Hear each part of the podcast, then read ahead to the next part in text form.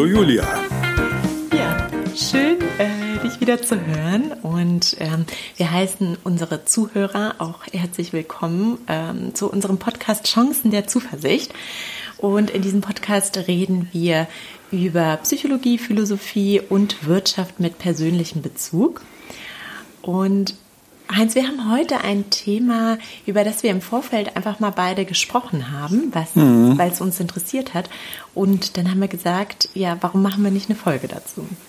Ja, genau. Und wir hatten, ich glaube, der Ausgangspunkt war damals Fake News. Mhm und was die sozialen Medien so alles anrichten können. Und dann hatte, fiel mir ein, dass es einen sehr renommierten Philosophen äh, gab. Äh, der ist, glaube ich, im Jahr 2000 oder so gestorben, der 1986 ein Buch veröffentlicht hat mit dem Titel On Bullshit, also über Bullshit. Und der Mann heißt Harry Frankfurt und hat sich da Gedanken gemacht, wie kann man denn eigentlich das, was er Bullshit nennt, äh, unterscheiden von Lüge und allen anderen Unwahrheiten, die es halt in dieser Welt so gibt. Und das Interessante daran ist natürlich, dass das schon vor, den, äh, vor dem Hype der sozialen Medien oder überhaupt vor deren Existenz äh, schon ein sehr beachteter Artikel war. Und im, und 2000, im Jahr 2005 war das sogar der Bestseller in vielen amerikanischen äh, Hit-Literatur, äh. Mhm. Ja, und da haben wir uns halt damals überlegt, wir sollten darüber vielleicht mal reden. Mhm, genau. Und wir hatten überlegt, genau, weil es gut in die, in die Zeit gerade passt, weil es wieder ja, ein sehr aktuelles Thema ist und das ist wahrscheinlich das Interessante, dass sich die Philosophen schon, äh, schon ganz lange vor den sozialen Medien Gedanken darüber gemacht haben, einfach Wahrscheinlich, weil es schon immer manipulative Botschaften gab oder mhm. auch Unwahrheiten, die verbreitet wurden. Und ja, das haben wir uns vorgenommen, einfach mal darüber zu reden, wie ähm, vielleicht kann man das denn erkennen. Also die Fragen haben wir jetzt nicht abgesprochen, aber das wäre so mhm. das, was mich auch interessieren würde. Und wie, wie ist denn da so die Psychologie eigentlich dahinter? Und ähm, ähm, ja, ganz interessant wäre es natürlich, und ich weiß nicht, ob der Autor auch darüber geschrieben hat, ähm, wie kann man denn damit umgehen, ähm, ja, und für sich selbst einfach einen Weg finden. Denn das ist ja auch gar nicht so einfach zu erkennen, wann ist es eigentlich eine manipul manipulative Botschaft, mhm. wann ist es eigentlich äh, eine Lüge oder ähm, ja. Ja, und äh, genau darüber hat er sich auch Gedanken gemacht. Und es gibt einen deutschen Philosoph, Philipp Hübel heißt der, der hat ein Buch geschrieben, ich glaube, das kam letztes Jahr raus oder vielleicht sogar dieses Jahr, das heißt Bullshit-Resistenz. Mhm. Also wie können wir denn dagegen resistent werden? Und das Thema ist erstaunlich komplex. Also es ist nicht so trivial zu sagen, fall nicht auf irgendwas rein, und vielleicht sollte man sich erstmal äh, darüber unterhalten, was Bullshit überhaupt heißt. Mir persönlich gefällt dieser Begriff nicht so gut, weil er, also wir haben sehr viele Amerikanismen ohnehin und äh, ich habe da nochmal nachgeguckt, welche Synonyme wir im Deutschen dafür haben könnten. Humbug äh, trifft es ganz gut.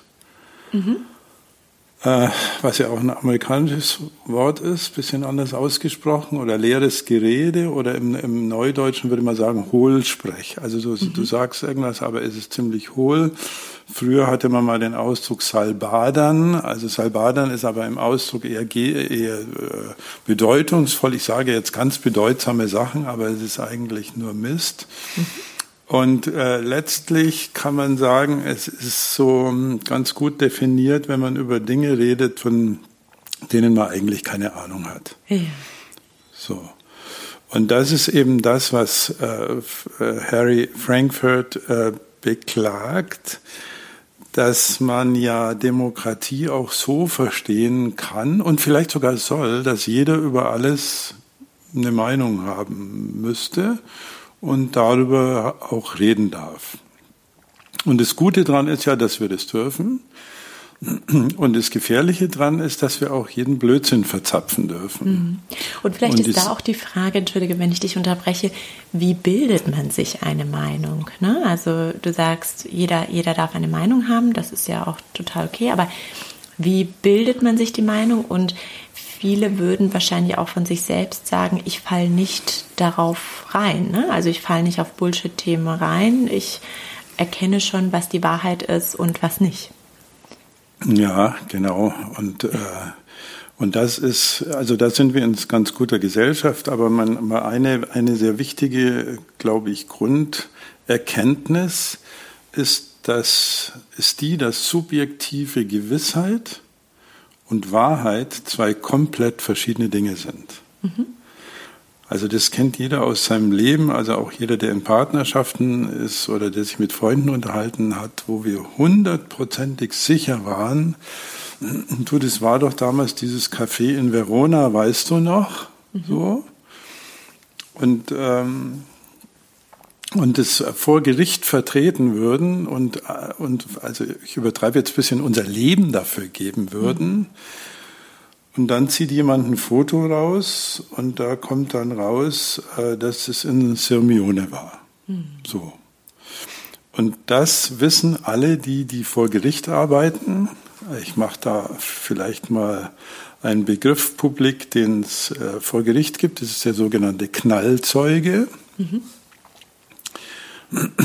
Ich bin mir jetzt gerade nicht sicher, ob wir über den schon mal geredet haben. Also der Knallzeuge ist der, der eigentlich nur den Knall gehört hat beim Autounfall. Mhm.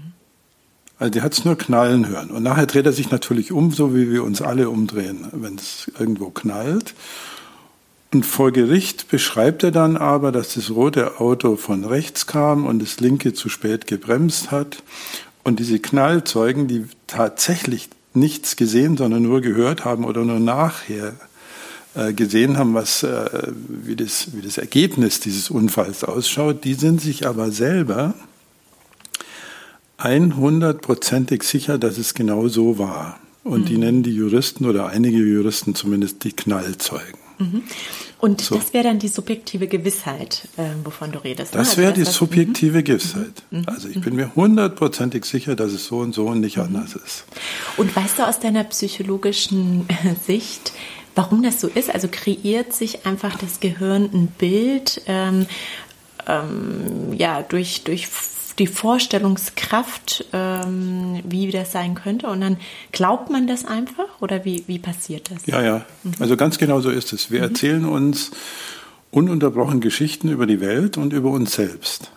Also man nennt es Narrative. Wir haben so ein Narrativ über uns selbst. Also wenn ich dich nach deiner Biografie frage, dann werde ich wenig über deine Biografie erfahren letztlich, sondern eher über das Narrativ, das du dir über deine Biografie gebildet hast. Also allein schon durch die Selektion dessen, mhm. was du mir dann erzählen wirst und was du weglassen wirst und was du nicht mehr weißt und wie du dir dein Leben zurechtlegst. Mhm. So.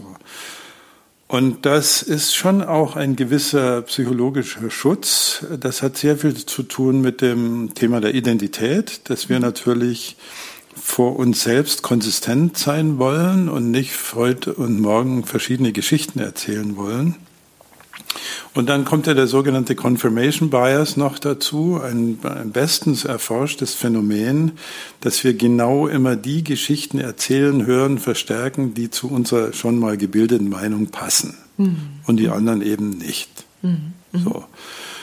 Und ähm, dadurch äh, kommen dann immer weiter ideologisch vertretene Meinungen dazu, die dann mit Pseudo-Belegen auch noch untermauert werden. Und das Internet ist voll von Pseudo-Belegen. Also man kann für jeden Blödsinn, äh, oder um mit Harry Frankfurt zu sprechen, für jeden Bullshit kann man irgendeine, irgendeinen Beleg mhm.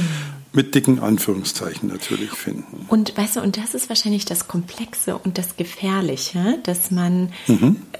sozusagen, wenn man eine Botschaft sieht, mit der man die man glauben möchte, ich drücke es mal so aus, mhm. die man glauben möchte, mhm. dass man ja immer wieder Belege dafür findet, so wie du es gerade beschreibst, und dann bestätigt sich ja diese Botschaft. Ja, also dann gibt es vielleicht viele kluge Leute, die das genau bestätigen oder klug in Anführungsstrichen. Ja. Und dann ist es wahrscheinlich ganz, ganz schwer, da rauszukommen. Ganz schwer. Mhm. Und es gibt noch ein rein logisches Problem. Der Philipp Hübel hat es sehr gut auf den Punkt gebracht. Ich zitiere mal. Die Widerlegung von Bullshit ist komplexer als der Bullshit selbst. Mhm. Also wenn du Bullshit widerlegen willst, also wenn irgendjemand in deinem Freundeskreis irgendwas behauptet über Corona, das bietet mhm. sich ja gerade wunderbar an, und du denkst dir irgendwie, das kann nicht so ganz stimmen, und dann äh, gehst du ähm, an deine Bücher, die es ja auch noch gibt, und gehst vielleicht ins Internet und recherchierst, dann sind blitzschnell fünf, sechs, sieben Stunden rum, um eine einzige Bullshit-These zumindest mal in Frage zu stellen. Mhm. Also die Widerlegung von Bullshit ist immer komplexer als der Bullshit selbst. Mhm. und weißt du, und ich glaube, das erfordert ja auch schon eine gewisse Motivation, das äh, zu wollen, also ist sozusagen mhm. ähm, ähm, zu wollen, zu widerlegen. Denn wenn es vielleicht auch jemand sagt, dem man vertraut oder von dem man was hält. Mhm. Also auch, es kann ja mhm. genauso in Organisationen sein, dass jemand etwas sagt, was nicht stimmt, aber es ist zum Beispiel eine Führungskraft oder jemand, der äh, ja eine gute Reputation hat, dann ähm, macht man diesen Schritt wahrscheinlich gar nicht. Dann glaubt man das einfach. Ja, ja, weil das ja das Bequemere ist. Und da haben ja mhm.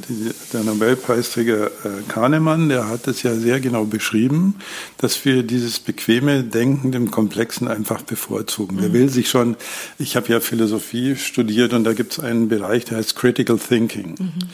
Da lernst du, äh, wenn du einen Text, egal ob das jetzt ein Tweet ist oder ein philosophisches Werk, da lernst du, wie du einen Text kritisch liest. Mhm. So. Mhm.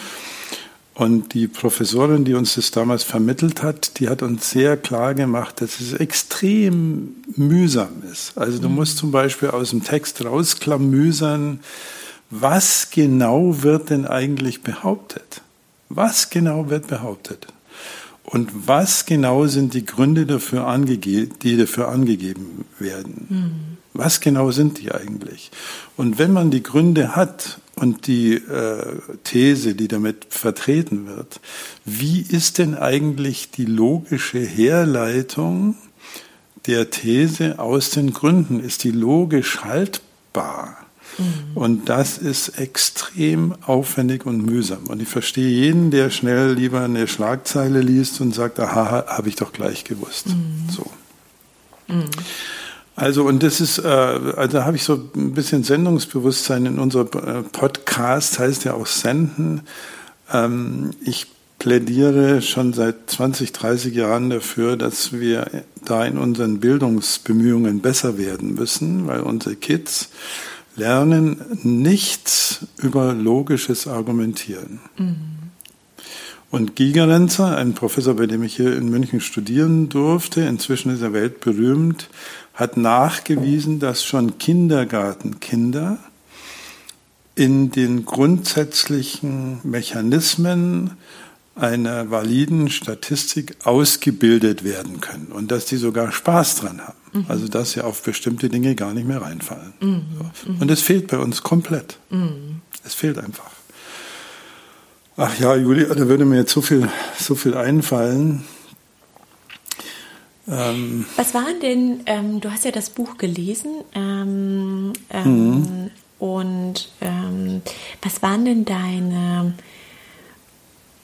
ja, wichtigsten Dinge, die du äh, daraus mitgenommen hast? Also ich meine, du hast ja viel Erfahrung schon damit aus der Philosophie oder aus dem Studium, was du gemacht hast oder auch Psychologie. Und was war, ähm, was waren vielleicht interessante Botschaften aus dem Buch, die du mitgenommen hast? Naja, der Harry G. Frankfurt äh, argumentiert so, also er definiert Bullshit so, dass das Aussagen sind, äh, von denen der, der sie tätigt, äh, überhaupt keine Wahrheitskriterien mehr anlegt. Also es mhm. ist ihm egal, ob es wahr oder falsch ist. Das heißt, er möchte also es glauben quasi. Die, die Person möchte es noch. Glauben. Also Harry G. Frankfurt sagt. Bullshit ist das, was du in die Welt setzt. Mhm. Äh, weil du vielleicht Aufmerksamkeit willst. Ah, ja. Und mhm. eigentlich sagt er, da gibt's andere Autoren auch, aber Harry Frankfurt sagt dem Bullshitter, es ist vollkommen egal, ob das, was er gerade sagt, wahr oder falsch ist. Das interessiert ihn gar nicht. Mhm. Das ist gar nicht sein Thema. Mhm. So. Jetzt wird es interessant. Inter ja, jetzt wird es interessant. Und es wird vielleicht noch interessanter, weil Ludwig mhm. Wittgenstein, also der äh, geniale Sprachphilosoph, der sich mhm. viel mit äh, der Frage, wie kommen denn Aussagen über die Welt zustande beschäftigt hat, selbst der verwendet schon den, den Begriff Bullshit mhm. in einer seiner Veröffentlichungen und sagt, äh, also der, der, der führt noch eine Variable ein, der sagt, es fehlt dem Bullshitter in der Regel an Sorgfalt. Ich zitiere mal wörtlich, weil das sehr interessant ist. Mhm. Also Wittgenstein. Wer zitiert nach Wikipedia? Wer Bullshit redet, tut dies in der Regel ohne Sorgfalt, ohne Achtsamkeit für Details, ohne gedankliche Disziplin, ohne Bemühung um Objektivität, ohne Rücksicht auf Standards. Mhm. Er folgt ungehindert seinen Launen und Impulsen. Entschuldigung, mhm. Impulsen und Launen, andersrum. Mhm. So, also die Sorgfalt. Wird denn eigentlich sorgfältig argumentiert? Nehmen wir uns dafür überhaupt die Zeit? Wer nimmt sich schon die Zeit, einen wissenschaftlichen Artikel zu lesen? Zum Beispiel. Ja, und oft nimmt man sich ja noch nicht mal die Zeit, überhaupt einen Artikel zu lesen, sondern einfach nur die Überschrift und die kann man natürlich auch unterschiedlich interpretieren, ne, ja. wenn da Dinge drin stehen. Ja. Mhm, mhm. Richtig. Und mir ist gerade Folgendes passiert, weil ein ähm, Bekannter hat mir einen Artikel geschickt von ähm, einer renommierten äh, Professorin mhm. und die hat da irgendeine These aufgestellt, wie, wie das halt immer so ist und hat dazu eine Literatur zitiert. Und dann habe ich mir die Mühe gemacht, die Literatur, die Originalquelle zu lesen. Mhm.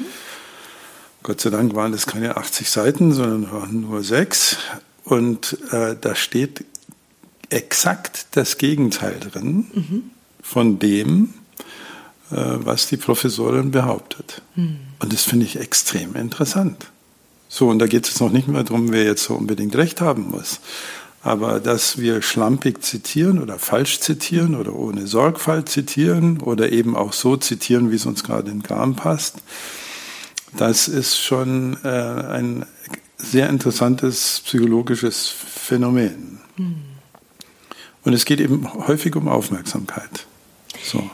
Okay, und das ist das, was du, was du meinst, als du vorhin gesagt hast, oft ähm, wollen die Personen, die Bullshit erzählen, gar nicht wissen, ob das wahr oder nicht wahr ist, sondern ähm, sie interessiert was anderes und da steht Aufmerksamkeit oft an erster Stelle. Das ist das, was du meinst. Mhm. Also das eine ist Aufmerksamkeit mhm. und das andere, wenn man es mal politisch sieht, ist die Auflehnung gegen Autoritäten. Mhm. Also auch Hübel äh, und äh, es gibt auch noch ein paar Soziologen, die auf dieser Spur sind, mhm. Dass man bei Verschwörungstheorien sehr häufig Menschen findet, die ein Thema mit Autorität haben und mhm. sich mit aller Gewalt dagegen auflehnen. Und ähm, das hat ja auch wieder zwei Seiten. Also die eine Frage ist eine hochpolitische, inwieweit darf denn beispielsweise ein Staat Eingriff, eingreifen in unser tägliches Leben? Mhm. So, und die andere Frage ist die, und jetzt wird es ein bisschen äh, philosophisch, also der Gebrauch von Macht, den erwarten wir eigentlich von Politik. Also Politik soll uns ja auch schützen, deswegen gibt es ja auch die Exekutive und die Judikative. Mhm. Äh, der Gebrauch von Macht ist noch lang kein Missbrauch von Macht. Also da gibt es eine Grenze und auf die müssen wir immer aufpassen. Das ist schon richtig so. Ja, da hatten wir mal, äh, vielleicht willst du auch darauf hinaus, aber wir hatten eine Folge zu Macht aufgenommen oder sogar mhm. genau äh, genommen zwei Folgen. Und da hatten wir ja auch gesagt, wenn Macht verantwortungsvoll verwendet wird, dann ist es mhm. durchaus gewollt. Ne? Dann ist es durchaus gewollt und das erwarten wir auch. Mhm. Aber äh, was mir noch wichtig ist, und ich denke gerade mal laut drüber nach, ob wir da noch eine zweite Folge dazu machen, weil mhm. es ist ein extrem spannendes Thema, psychologisch, philosophisch, wirtschaftlich auch. Was behauptet die Wirtschaft? Wenn man sich überlegt, wie, welches Gebäude Wirecard aufgebaut hat, an äh, Luftaussagen, Luftbuchungen und äh, welche kriminelle Energie da unterwegs ist. Also ich finde das ein extrem interessantes Thema. Und äh, vielleicht ähm, sollten wir, also ich, wenn man, wenn man die mediale Landschaft anschaut, also mhm. was sind die Medien, aus denen wir uns informieren können, dann haben wir ja, und das, da kennst du dich ja, glaube ich, sehr gut aus, äh, eine Privatisierungswelle erlebt. Mhm. mhm. Also es kamen die Privaten auf. So. Mhm. Und in dem Moment, wo du äh, mediale äh, Institutionen kommerzialisierst, mhm. geht es immer auch um die Aufmerksamkeitskonkurrenz. Also wo kriegst du mehr Aufmerksamkeit? Also als äh, RTL ähm,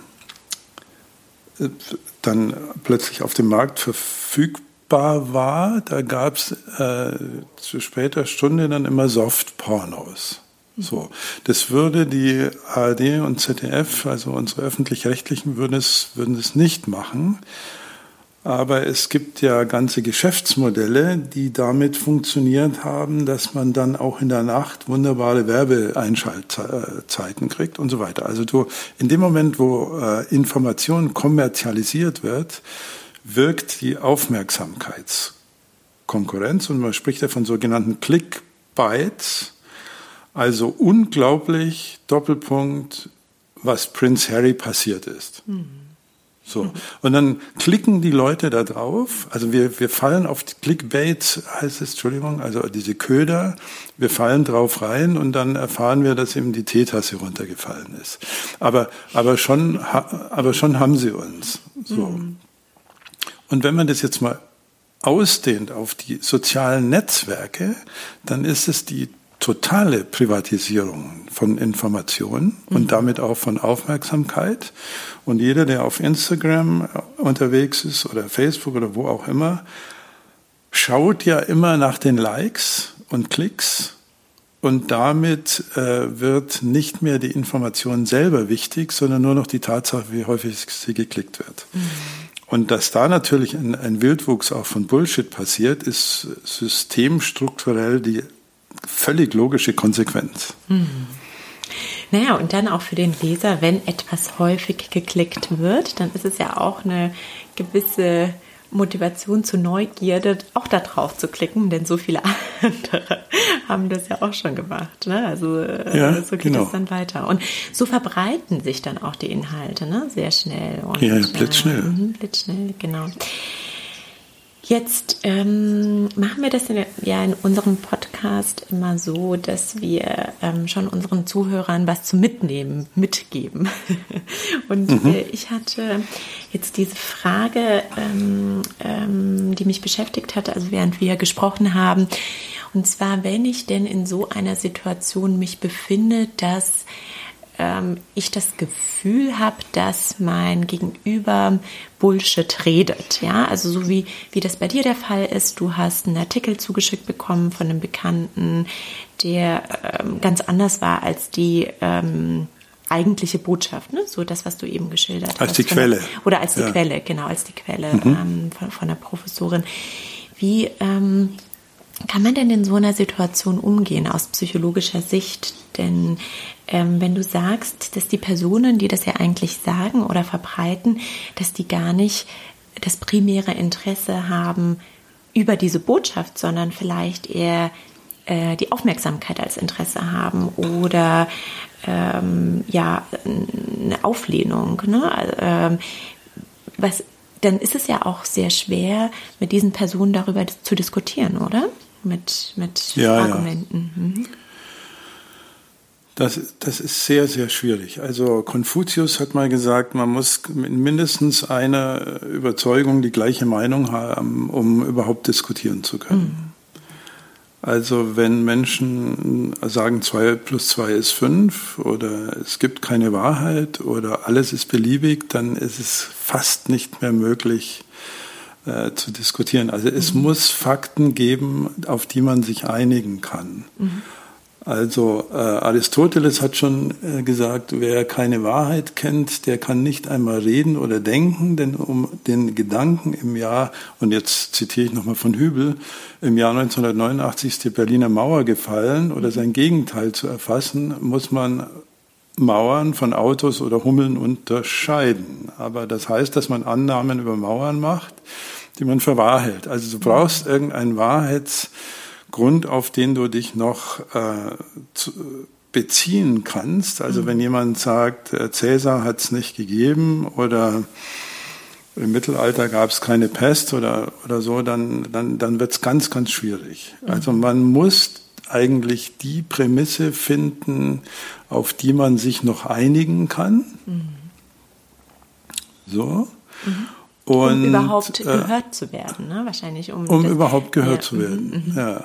Mhm. Und ich glaube, es hat wieder sehr viel mit Zuhören zu tun, dass man fast wie Sokrates gemacht, das gemacht hat. Also der hat ja selber kaum argumentiert. Er hat ja immer nur nachgefragt, was ist deine Prämisse und wo weißt du das her und was sind deine Quellen und kannst du mir die zeigen und was ist die Absicht hinter dem, was du sagst und wie wäre die Welt aus deiner Sicht besser. Und, äh, und das können dann sehr interessante Diskussionen werden. Mhm. mhm. Also es ist wichtig, äh, sozusagen die anti-ideologische Gegenaufrüstung nicht zu sehr zu betreiben, sonst ist man selber genau in der gleichen Falle. Mhm. mhm.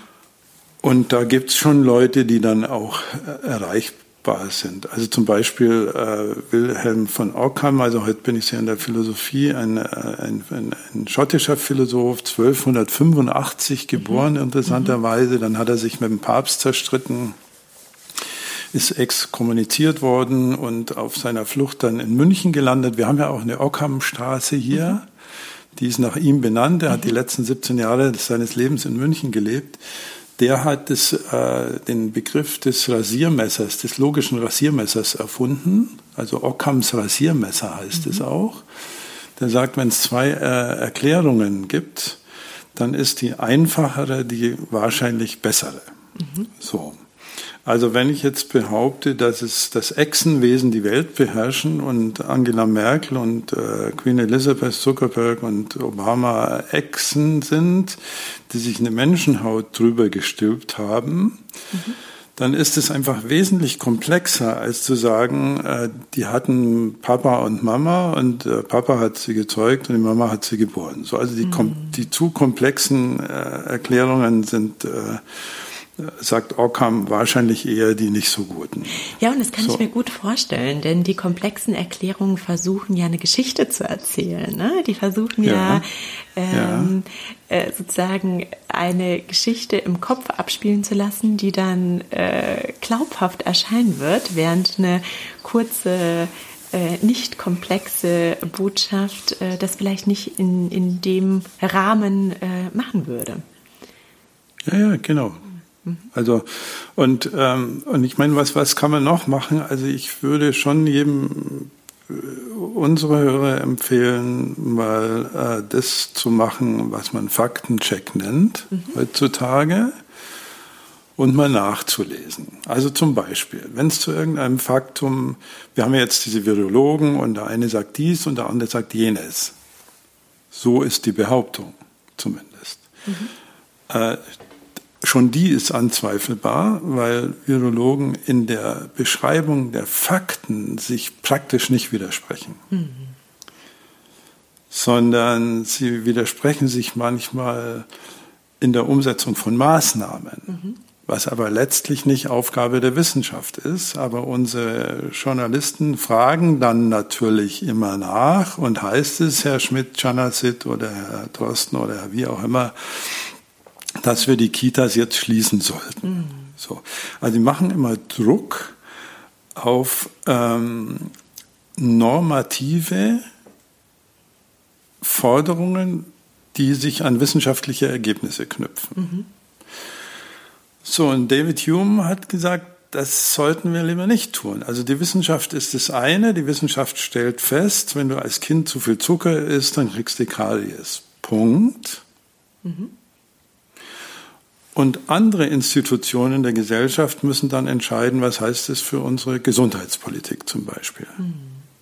So sagt David Hume. Andere Philosophen sagen, das ist nicht ganz korrekt, weil wenn ich eindeutig entdecke, dass was gefährlich ist, dann müsste ich auch daraus als Wissenschaftler die Konsequenzen ziehen. Mhm.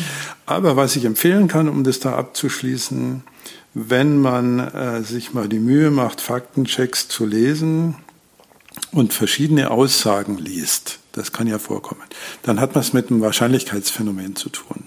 So. Mhm. Dann kann man sagen, okay, also da gibt es ja Gott sei Dank sogenannte Metastudien drüber.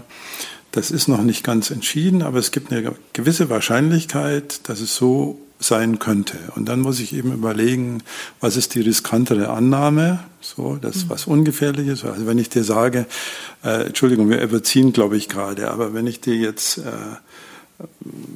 ein Wasserglas äh, hinhalte und sage, da ist nur mit 1% Wahrscheinlichkeit Arsen drin. Mhm.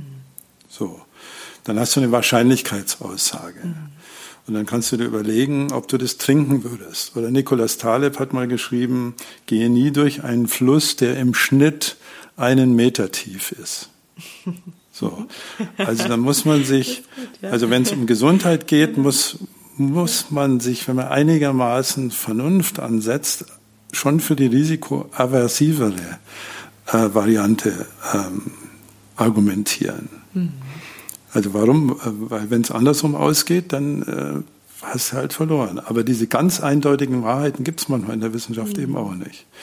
So, jetzt habe ich viel gequatscht, sorry. Also es ging gerade mit mir durch. Ja, aber ich glaube, das war sehr wertvoll, weil das ist genau, was uns, glaube ich, alle heute beschäftigt und ähm, wie man an äh, den Aussagen der Philosophen sieht, ja auch ein Thema ist, was schon äh, quasi immer Menschen beschäftigt hat und wahrscheinlich auch äh, beschäftigen wird. Und ich fand es sehr interessant, ähm, mit dir einmal zu überlegen, was das überhaupt ist. Ähm, was sind denn diese Bullshit-Themen? Wie erkennt man die Themen? Und auch das, was wir zum Ende besprochen haben, wie kann man denn selbst damit umgehen? Und ähm, der Faktencheck, den finde ich super wichtig. Und ja, vielleicht hilft das auch einfach, ähm, zu wissen, dass man so eine gewisse Vorsicht ähm, ähm, an den Tag oder dass man, dass man mit einer gewissen Vorsicht auch Botschaften, die sehr glaubhaft wirken, betrachtet und da so einen Faktencheck macht, denn ähm, ja, das einfach sehr sinnvoll ist. Und ähm, gerade in, in der aktuellen Situation, wenn sich auch Dinge sehr schnell verbreiten und ähm, vielleicht auch sehr unterschiedliche Meinungen gibt, ja, dass das äh, durchaus sinnvoll und wertvoll ist. Mhm. Genau. genau. so ist es. Und was ich für mich persönlich mitgenommen habe, ähm, wenn man vielleicht mit Menschen redet, die eine ganz andere Meinung vertreten, dass man sich da selbst auch gar nicht so viel vornimmt für das Gespräch, würde ich jetzt einfach mal sagen. Also dass mhm. man, äh, dass es doch sehr schwer ist, ähm, ähm, ja, Menschen vielleicht von was anderem zu überzeugen und äh, da vielleicht mit niedrigeren Erwartungen in so ein Gespräch reinzugehen. ne? Oh ja, und auch mit der äh, Annahme, dass äh, hinter kruden Argumenten auch oft eine gute Absicht steckt. Mhm, genau, mhm, genau. So, und dann hat man vielleicht eine dieser konfuzianischen Prämissen, auf die man sich wieder einigen kann. Mhm. Und von, von da aus kann man wieder neu starten. Das ist doch ein schönes Ende. Jo, für diese Folge. Für diese Folge, genau. Für diese ja, Folge. Julia, vielen Dank. Heinz, vielen Dank dir.